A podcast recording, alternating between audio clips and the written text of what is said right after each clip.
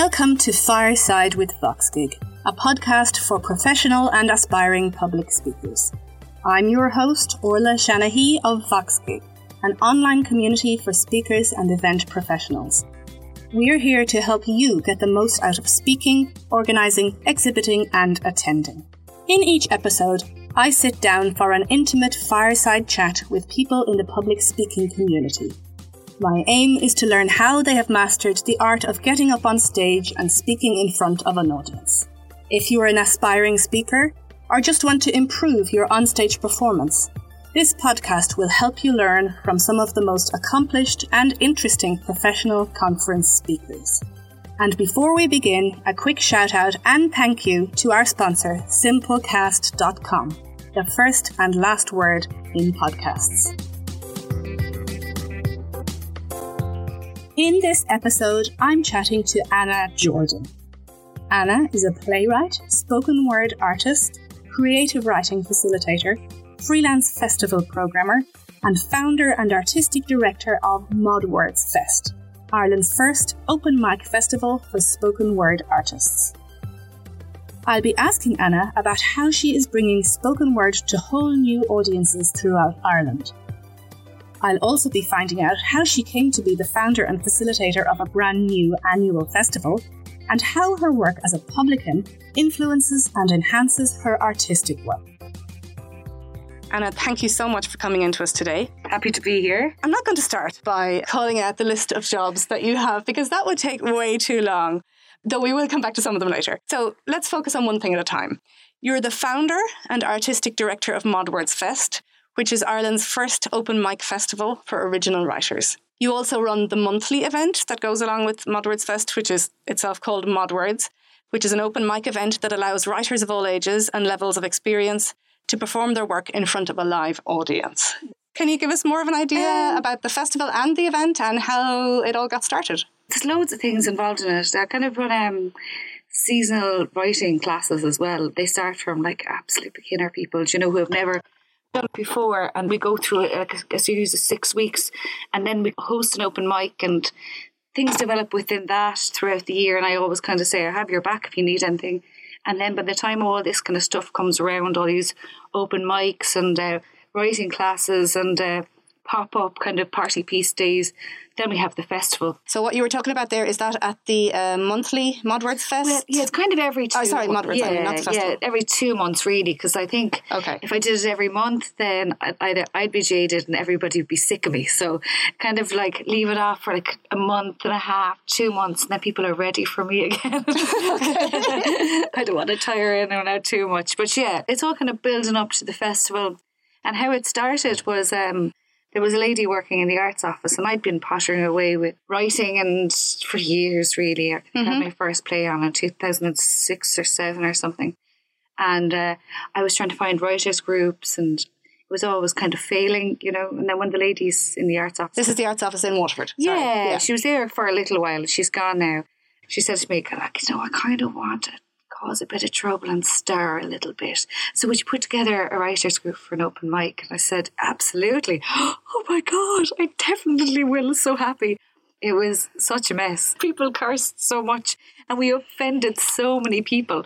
But then the next night when I had a kind of open mic of this kind of alternative stance, there was like 50 people there and okay. everybody wanted to read. And then the next time there was like 100. And that just kind of went, oh, okay, I definitely have something now, you know? So it was someone in the local arts office who knew that you were into kind spoken word events. It was only emerging she, at that time yeah. as well. It wasn't really a thing, you know? Okay. So, so she asked you, could you kick something off? Yeah. The first one was a little bit wobbly. Would that be right? Oh yeah, we were kind of with the old school Waterford writers. Then there was the brand new school Waterford. Like we had to like physically nearly remove one of the lads from the stage because he said bad words so much. and then another dude had his hands down his pants. You're kind of going, oh, this is not, this is worse than I thought it would be. Kind of going, stop it. so but then by the time the second one rolled around, things had oh yeah, we stabilized a bit. Maybe a little bit. not too much. No, but it's it kind of, it, it started off very, very, very bohemian alternative because nobody mm-hmm. really knew what it was. And then kind of, I think I was labeled like that for a long time. And I said, okay, grand, but I'm not going to stop people from being who they want to be. And There's about five or six or seven open mics in Waterford now, and there's different groups, and everyone kind of spread out like a tree to where they're going. And I still have my solid mod words, which are kind Yeah. of like come from the classes and from wherever I poach from Yeah. the world in general, and then Yeah. they kind of join everything else as well. So it's kind of like it's a platform. I always call it a platform. That sounds amazing. And tell us how things developed then to the stage of actually having a full scale festival. When did that all start? It started after kind of it was the first. I think it was my fourth or fifth uh, Mod Words or Mod Poets open mic, and um, it was in the tea rooms for the. I had one on for the um, Imagine Festival, and it was a Friday night, What year are we talking about? um, 2016, and um, I said to Sarah Jane, I said, "Look, I'll literally be two hours in and out. I will start at seven o'clock because like she'd have to hire in extra staff, you know, and I was going." We'll be finished at like nine, you know, and it was like quarter to twelve. Oh yeah. and I was kind of, oh no, I'm so sorry, but I can't leave anyone behind. And we were still going through people, and it was then I was kind of going, we're going to have to do something about this, you know. So the events were getting so popular. Is that, would that be fair to say? Yeah. That that kind of triggered the thought. Okay, maybe what we need is a festival. Yeah, I thought I thought I said maybe we should have like a big thing two or three days year. But I was getting on the it was the following April or May, and I was getting on the plane to go to Barcelona with my son. And I said it. I said I type it up on Facebook. you know, if you say something on Facebook, it has to be forever. like people care. And I said, uh, "Oh, we're gonna have a festival in July," and I picked two random dates out of July. And um, by the time I'd gotten off the plane, the post had exploded, and then I had a breakdown. Wow. I know what you mean. If you put something online, it can be, oh my God, this is real now. I, know, I put so many things on there that weren't real before, and nobody noticed or cared. So, When did the first Mod Words Fest happen? 2017, then absolutely blind going in there, did it on nothing. I, I still do it on nothing, but um, who helped me with my insurance was Waterford Walls, and Okay. um, the arts office paid for printing and posters, and that was it And where does it actually take place? throughout Waterford City. In different venues. So by this stage, you know, in my lovely like maturity that has happened, I was really, really lucky that last year that Mary Boland from the Theatre Royal approached me and asked me to go into partnership. So obviously I said yes straight away, didn't even look into it or anything, you know. Yeah. Um but she's been she's had my back and beforehand Sheila down in Garter Lane has had my back with the films and stuff, you know. So it's kind of like a city working together. So Mary would um offer me the stage and the Theatre Royal pretty much for the whole weekend. And she's often said to me if I need printing or anything done during the year, and then I'll hold a few open mics there and stuff. So she's been, and all the staff, and John and all the staff at the Theatre Royal as well, have been fantastic. So I kind of have a festival within a festival there. So Theatre Royal is a massive part of it. And then Garter Lane will allow me use their screen. So any submissions for film, there'll be a section for film. And then it's the Fat Angel, Jordan's, The Monster, Jeff's, Bearded Lady. A, a lot of venues, pubs, theatres around Waterford have really jumped on board. They all just kind of say anything. You're like, yep, no problem. Yeah, I've seen the program. The, the the range of venues is brilliant. That's really fantastic to hear that there's that goodwill in Waterford Oh, to it, it support wouldn't happen otherwise. a low budget oh, well, I, I have, and I get enough when I apply for that lovely funding that I get apply for every year. yeah. They they're they're kind enough to offer me enough to cover my insurance, really. So Yes. and a bit on from that onwards. So, you know, I kind of I'll probably set up. I'll, there's one or two things I have to apply for still, but I'll probably set up a fund or something. You know? But Yeah. with that, I've scraped by the past couple of years with kindness of the community, and it's that's what it is. Yeah, one thing I'm just thinking as I'm talking to you, one thing that's not on your list of jobs is event organizer, but you are also an event organizer. Yeah. How do you feel about having fallen into Oh, event I organizing? it. You I love do. it. I love it so Oh, much. That's great to hear. And like, do you know what? I kind of I I took on a lot of events around. I do work freelance, you know, so I couldn't actually say full on that I'm a full on events um, planner, you know. So I always kind of rely on the next job, you know, Yeah. like everyone else, I suppose. And um, I took on an awful lot leading into November, so I kind of had the usual: no friends, no personality, only talk. Talk was shop. Head head was just shop, and. Uh, I decided around that time that I'd start college as well. So I took on a couple of courses. There was a patch where it was kind of November, December, January, February. And I was kind of away from the event planning and then it was rolling up to another event. And I was so excited going back into it. I felt so happy. It was so much better than college. I was like, this is, I suppose this is kind of where I lo- what I love, you know? Some of our listeners will be event planners, event managers, and most people will say they love it, but it's an incredibly difficult job. So it's lovely to hear somebody who can say, "Yeah, I, I really love it," and you know, it is. But you get to put things into boxes. it's kind of like it's like organizing things. Like you, if you saw my house, you would would think I'm the most unorganized person in the world. But you step outside that, and you kind of go into putting things in their right places and trying things and working with venues and kind of you know I love all that. I think Yeah. that's great and the acts as well and stuff. Seeing people fit or trying new things other places. It's great. Okay, so yeah, kind of a curation is part of your passion as well. Then Yeah. let's step back a little bit. One of the things we normally ask on this podcast is for someone's career background. Do you know, I kind of grew up in a pub and that's where I was for years. Then I did a few different courses and I always was a writer. And then kind of mishap in life about five years ago, things kind of fell apart. And I just kind of, from that point onwards, I'd looked at how many times it it had happened before and there was a pattern there. And it turned out I wasn't really paying any attention to myself and what I can do. So kind of the whole path of self belief and looking at other people that mightn't believe in themselves and kind of going, right, I'm going to go into mental health now and I'm going to look at people who are more disadvantaged and you know what, I can look at the entire community. And I said I'd give myself a five year plan mm-hmm. and I'm in year three of it. So Okay.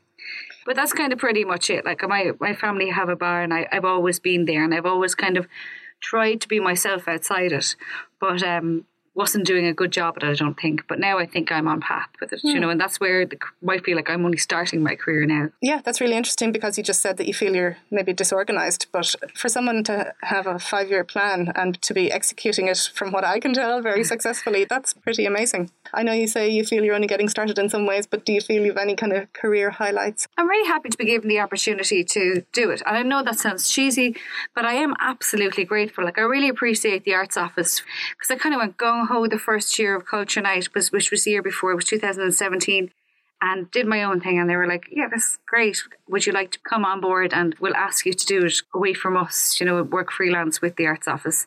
And I thought that was really excited to kind of go, right, so I have the whole city for a night with a budget. It was just one of the best nights, and I kind of felt great after it. I felt so good. Freaking out beforehand, of course. Yeah.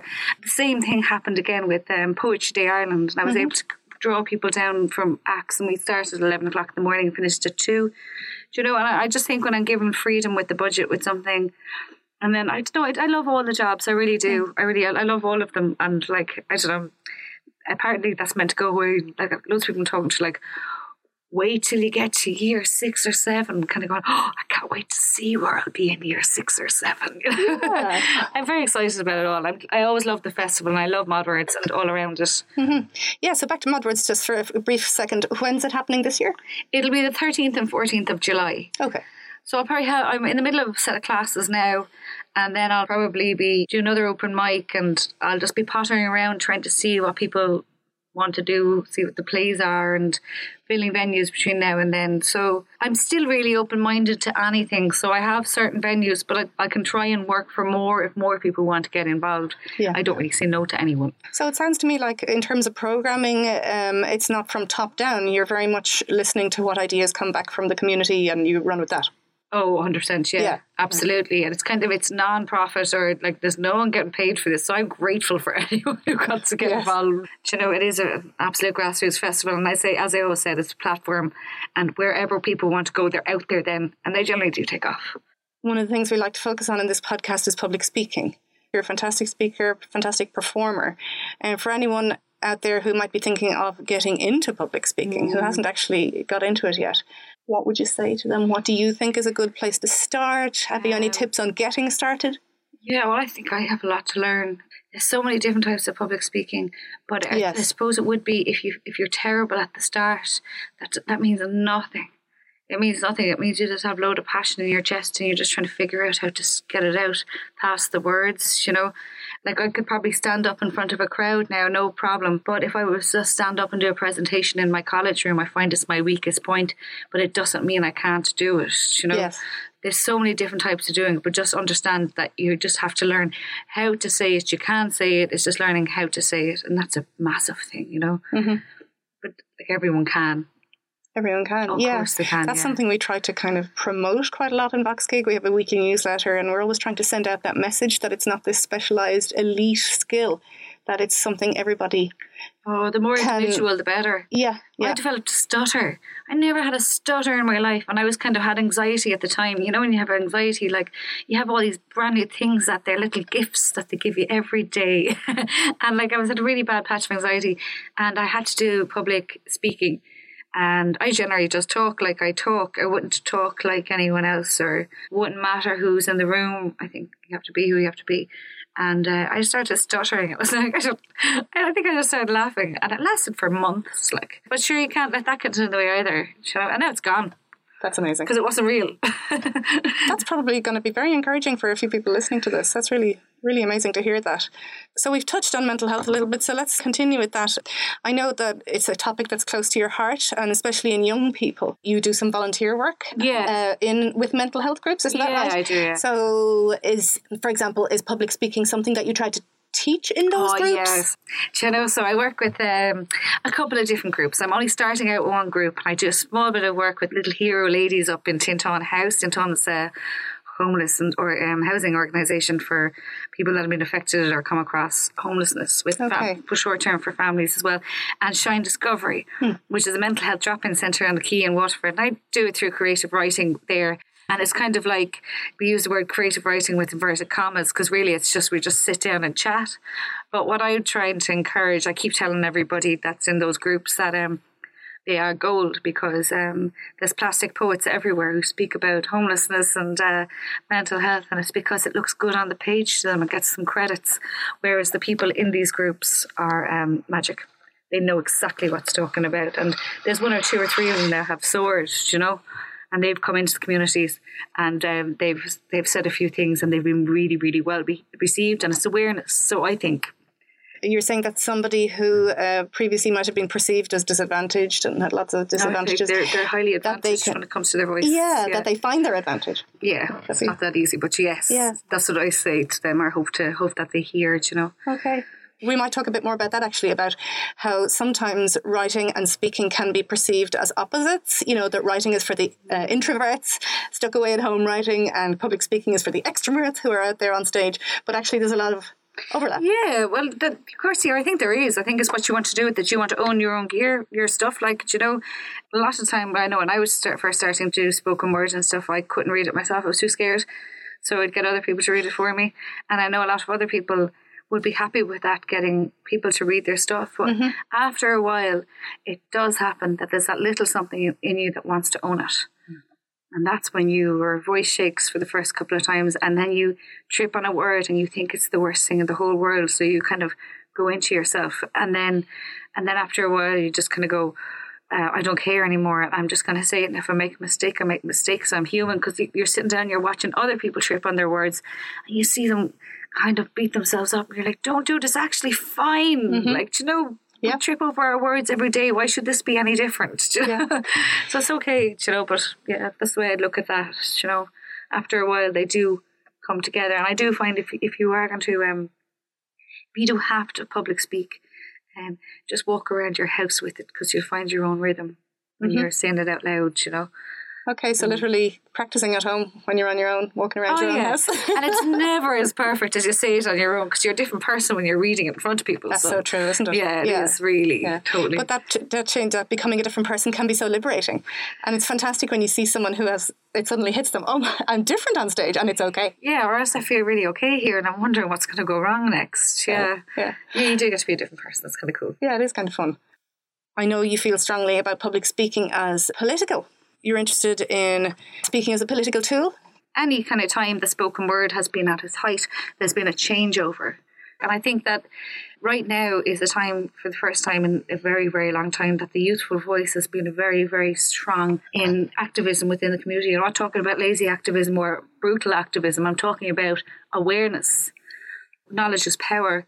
And I really feel that the spoken word artists now eventually will, if they have the strength in that capacity, will dwindle within to politics. Because it's a voice, really. And it, we're not talking about our broken heart as such, you know, which can be broken by politics. But um, we are talking about how we'd like to see change. Like we just did a massive Poets for Choice for repeal last year. Next week, we're looking at this whole thing about having to be married for how Yes. many years before you can even think about being free. Like, it's all about freedom speech. And I think Yeah. that this generation that we're raising now will also be the parents of the next Mm-hmm. generation of politics. We might have to wait that long. We may or may not before there's a vast change. But it's it's coming and it's coming through words right now and it's very important. Ireland is such an exciting place to be at the moment for anyone, really, uh, in terms of, as you mentioned, referendum last year, and just for anyone who's not in Ireland. In the coming weeks, for having another referendum on divorce, just uh, whether to make the period of um, yeah, you have to marry living like apart five years shorter. like that. Yeah. Yeah. So for everyone, like in some cases, like there's some people that just they fall out of love, and that's really sad. But there's some people that are in situation that is so much more brutal than that, and it, it's it's you get stripped of your freedom. And there's I've seen it happen, and I, I've seen all sides of it happen. You know, and then I've seen people who have fought for it and stayed in it, and it really worked, and they be together forever. You know, Mm-hmm. but you have to look at the other cases. you know. Yeah. And I know that you're also very passionate about social justice, and you've talked a little bit about that already. Your work with the homeless people, the referendums, Yeah. um, women's rights. Well, I think anger liberation, it's just not helping anyone. Do you know, if you want to go on the street and you want to scream, you want to fight for your rights, and I, I really get it. And that's kind of, it's, it's a deep rooted way. When we had to, when we had more aggression on us, we had to shout and scream that way. But right now, I find that the most um, effective way is uh, respecting other people's opinions and then asking them to respect yours. And between the two, you might come to something. And speaking publicly about these things, I think it's just try and have that ap- approach paid forward. Yes. Like I was campaigning last year, and um, there was this war between like uh, pro-life and pro-choice, and up until about ten months before that, I wasn't really sure of the difference between pro-life and pro-choice. And I went around telling people I was pro-life loads of times. I was wondering why they weren't talking to me, and I just didn't know which one was which. Um, but the awareness of what I believed was still there. And then there was this kind of war, but I just really didn't think that there should have been a war at all. I was like, I respect you because you're so passionate about something, and I really hope you respect me because we're passionate about something. And can we meet something along the way? Can we have like a discussion where we both open our minds? You know, I think that's how things should move forward. Like I could- could be called a hippie by some people, and um, I've often been told that the Greens can't run a country. You know, I never thought that I was looking to run a country. I just thought that like I have a voice as well. I'm trying to encourage other people to have a voice. Yeah. And then hopefully they'll take mine. Yeah. Because there's only so many amount of years you can do this before you run out of energy, you know? Yeah, yeah. I was at an event in Waterford City the other night, and outside the event was a protest. Oh, oh, a little kind of dancey show, was it? Um, That's right. And um, yeah, so the protesters were standing uh, quite respectfully um, on the other side of the street. So, so, you know, and they had their placards and their banners. And at first, I was kind of outraged on behalf of the performers, you know.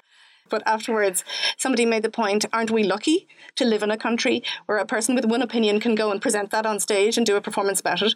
And people with the opposing opinion can be outside protesting. Unpleasant as that was for the performers, I'm sure, to have to walk past the protesters. Oh, it's really But good. at the same like, time, uh, publicity. oh, well, there's that side to it too. It was great publicity for the performers. But I just thought that was a great perspective to bring back into it. We're living in a country where both are allowed, yeah. where performance and, and putting out one opinion is allowed, and protesting is also allowed. Yeah. There are so many countries where that's not possible. Absolutely. That's kind of only within the past hundred years, really, though. Do You know, if we looked at last year where it was like the hundred year centenary or anniversary, sorry, of um, women's votes. Do You know, so that's only, it's only, it's, it's, we were always, our, fight comes from deep rooted from not being able to fight. So it's kind of like we have this patriarch thing where we won't let it happen again, you know, so we kind of give each other that respect or that freedom, you know. It's very, very important. But once it goes the other the other way, there's no time for that, you know. Yeah. One of the other things you do is a playwright. Now, I'm not aware of all your writing as regards plays. I know that you had a play, the January show, that premiered. Yeah, 2017. Talk a little bit about that. Do you know what? I put I put playwright as my profile things now, you know. But if I had the chance to sit down and write a play again, I'd be so happy. I know. do you know when you're kind of do all this stuff? It's where you come from. You know what it's like to be the writer or the person in the band or blah blah blah. So you kind of go, right, I'm gonna respect all these people, and then like, you just kind of you start losing that part of you big time, you know. Yeah. So I kind of kind of have ideas for other shows and plays and stuff like that to come on. But I always, I kind of started off playwriting in about 2006 or 7, actually, I can't remember anymore, with um, Stage Mad, um, James Power. He just had a production on a Howie the Rookie last week. And he was great. He gave everyone these opportunities years ago to write plays when nobody else was. And I'll forever be grateful to James Power. And I think he works really, really hard. But then I kind of went on. I started writing. I wrote for him for a while. And then I had my last production with Stage Mad in 2012 with a play called The Bannisters. It was kind of a slapstick Cluedo who done a comedy. And I think it's probably probably was one of my best ones. And um, then I probably did a few things in between or took a break or something. And then I came back with the January show last year. Can you tell us a bit about that? What was it about? Oh, it was just about people trying to find identity, I'd say, pretty much. But it was based around dark humour and um, music, and it was a bit off centre, you know, it was a mm-hmm. bit kind of dreamlike as well, you know. But it was essentially a spoken word play. And since then, I've heard people saying across the media in Ireland, kind of going, Ireland's first spoken word piece. You're kind of going, no, I don't think so. Oh. but you know, that's how it works. I yeah. think I was only embarking. I kind of wish I did it now because it would fit more now than it would have. And I wish I didn't direct it myself. I just had to try something, but it was atrocious. Oh, really? but the play, I did, I did all right. But if I had just let somebody else do it, it would have been so much better. You think so? Yeah. Oh, okay, oh, 100%. Yeah. yeah. But it was a worthwhile experience. oh, yeah, absolutely. Directing yeah. a play. Yeah. yeah. Oh, yeah. That's it. That's it now, though. Can you tell me some of the ways that parenthood might have shaped your life and your views? Oh yeah, I just don't remember not being a parent now. I don't at all. I can remember I was in school and then I was out of school for like five and a half minutes and then I was pregnant with Elliot. And then uh, Elliot's sixteen now, and um, I had two babies in between. And uh, I had spent my twenties pregnant, and uh, then kind of spent the early thirties finding who, out who I am, and then now I think I we are where we want to be okay. as a family. Yeah. I love them so much though. Mm-hmm. They're fab. But you know, I don't yeah. like people are like, oh my god, parenthood is so hard. Like, oh. oh, it really is, it really is, because you go on this emotional journey with them. But there's nothing you don't do together. I just, I just adore them so much. You know, yeah. and I just, I just love having them. Absolutely, around. days off as a family are very precious, aren't they? They're so precious, especially when you work so much. Yeah, you know. Yeah. But I kind of, I don't feel bad about working so much. Yeah. I was brought up in an environment where we ran a pub, and mm-hmm. my mother was like, "Your father is out there working, and I have to go to work, and this is an example." that you have to take yourself because we can't, like, you know, they're not going to leave us behind millions, you know. So this is how you do it. This is how you get through life. And I really feel like I have to set that example for them as well because I yeah. won't leave millions behind for them to live off the land, you know. I'll never be a rich person. so, but example is more powerful than that. yeah. Know? That's really interesting to hear because my mother's family are a pub family as well, and sometimes you can hear a bit of negativity about growing up in the pub, but it's brilliant to hear your perspective on that. Your parents were such good role models. Would that be yeah, right? And give you a good work ethic. Yeah, it's a really good gift. And there was four girls in my family, and um, no boys. My poor father was five women. You know, and no wonder he went to work. That's it. And all of us have always been in employment. And if we weren't in employment, we'd always find our way. And I'm starting to build my own employment now, but I still understand that working in the pub is where I work yeah. You know, everything else could fall apart tomorrow. You know. Yeah, but so, the show must go on when you're in a pub, right? And um, when you have three kids, so you have to keep on working. That's your that's your solid wage. You know. So. Well, as everyone knows, no matter where they live in the world, the Irish pub is the place for words. Mm. And we call it chat, we call it banter, we call it conversation. In your pub, what role do words play? It's actually really nice. There's a there's a lovely um, man called John Colfer, and everybody in the whole world would know John. And John can still recite poems Wilfred Owen that he learned when he was a kid, and he'd always be doing it. And then there's another chap we have called Paul Dillon, and he'll come down every Tuesday night, and he'll play music without fail, unless he's in a local show, and he'll sit down the back, and there'll be a few people that join him. But Paul's been doing this for ten years now. Anyone who comes into the pub that can speak Irish then they'll all start talking Irish as well. And there's one or two Gaeilgeoirs, and then I started Irish on a Tuesday night in there. So we're all learning Irish as well. So it definitely is the core, the root. You have a few people that come and go, mm-hmm. but the root of a pub will always be the old characters that are able, that are like they're literate and they're they have stories to tell and they're respectful and you know Mm-hmm. and any publican or anybody who's been in a pub for a long time can spot these characters and they Right. hold it together and Okay. that's that's the old school Irish pub that's still there full of words and passion and poetry and I know I'm making it sound romantic but that is what it is Well, yeah, I've been in your pub. I've been in Jordan's. It is romantic. It's a bit magical, um, as I think the Irish pub can be at its best. Mm. Um, and what's the role of the publican then in all of this? Do you try to take a back seat and let everyone get on with it, or do you kind of almost moderate a little bit? Do you have to step in every so often? No, I don't think so. I've tried to do a few things like to Anna up the pub, you know, over the years, but you just have to let it run its course. Yeah. I think the only thing is keep things safe for everybody and keep a tidy house, and that's the role of the publican as such, you know. Yeah. Keep it tidy. And like I've seen my father over the years, I still have to learn how he does it. Thrown out, throw out the rough as the fellas, and they'd be hugging him, hanging him, because it used to be a doctor's pub. So he went, he came Yes. across all of this over the years, you know. I'm just watching him, kind of going, I don't know. That's a really fascinating thing about Jordan's. Can you tell us a bit about that? The Dockers pub. What's what does Oh, that mean? Oh, see, the boats used to come in. Years they when Waterford was a working port. Yes. They used to stop pretty much across the road, and uh, then they would have been on the boat for how long? The cattle ships for how long? And then they just crossed the road and into the pub. And these were working men, you know. Anyone who was part of the dockers or, or remember the dockers know that they were working men. They were thirsty by the time they came in. so, you know, they, like there might have been times where a bit of a kerbuffle might have broken out. But uh, I can remember my father saying that something broke out one morning with all these um, sailors, were the dockers, should we call them.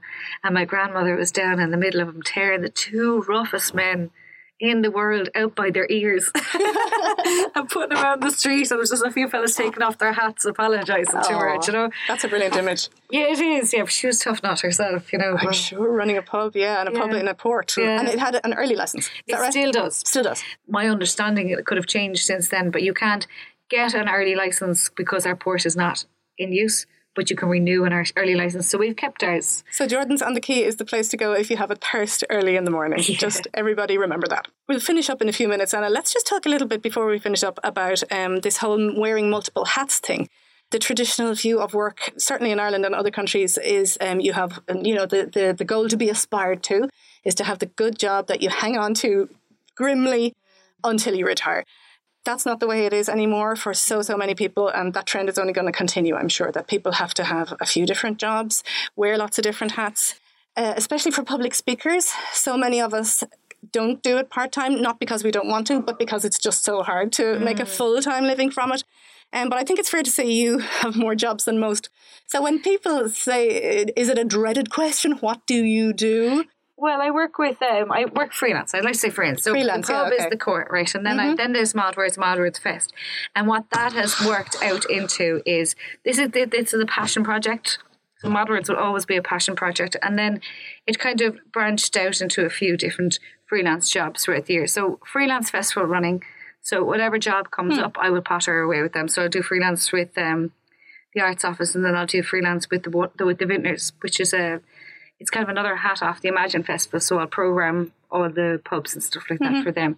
Um, jobs might come up throughout the year with all these things as well. So and then I work with Brothers of Charity at the moment. I'm on a program through Waterford Area Partnership, and then I'm resident writer there. And the Brothers of Charity, sorry, uh, what service do they provide? Um, but, well, I work with people with mild to moderate um, disabilities, so Okay. with autism and carry on. They're all great. There's some Yeah. crap. Adults? Um, adults, yeah. Yeah. So, and then I will, I do writing classes with my own, which is mod word classes in Garter Lane, which I really appreciate, appreciate Garter Lane allowing me to do that there because mm-hmm. it, it is prime venue. And then within also the Parlour Vintage Tea Rooms, I'll be in house writer with Sarah Jane Hanton. Okay. She's the proprietor of the Parlour Vintage Tea Rooms. So Quill and Inks would be a class that I'll be getting again in September.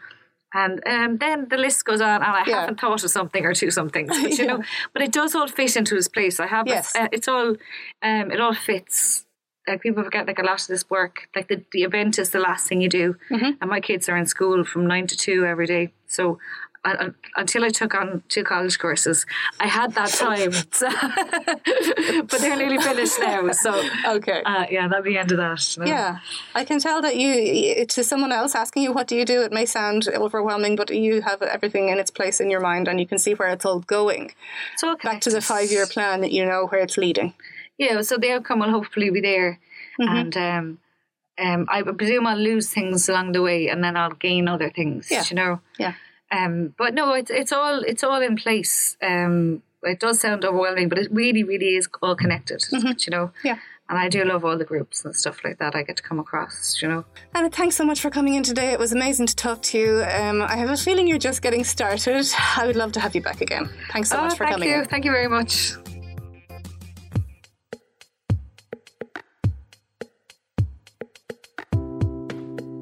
Thank you so much for listening.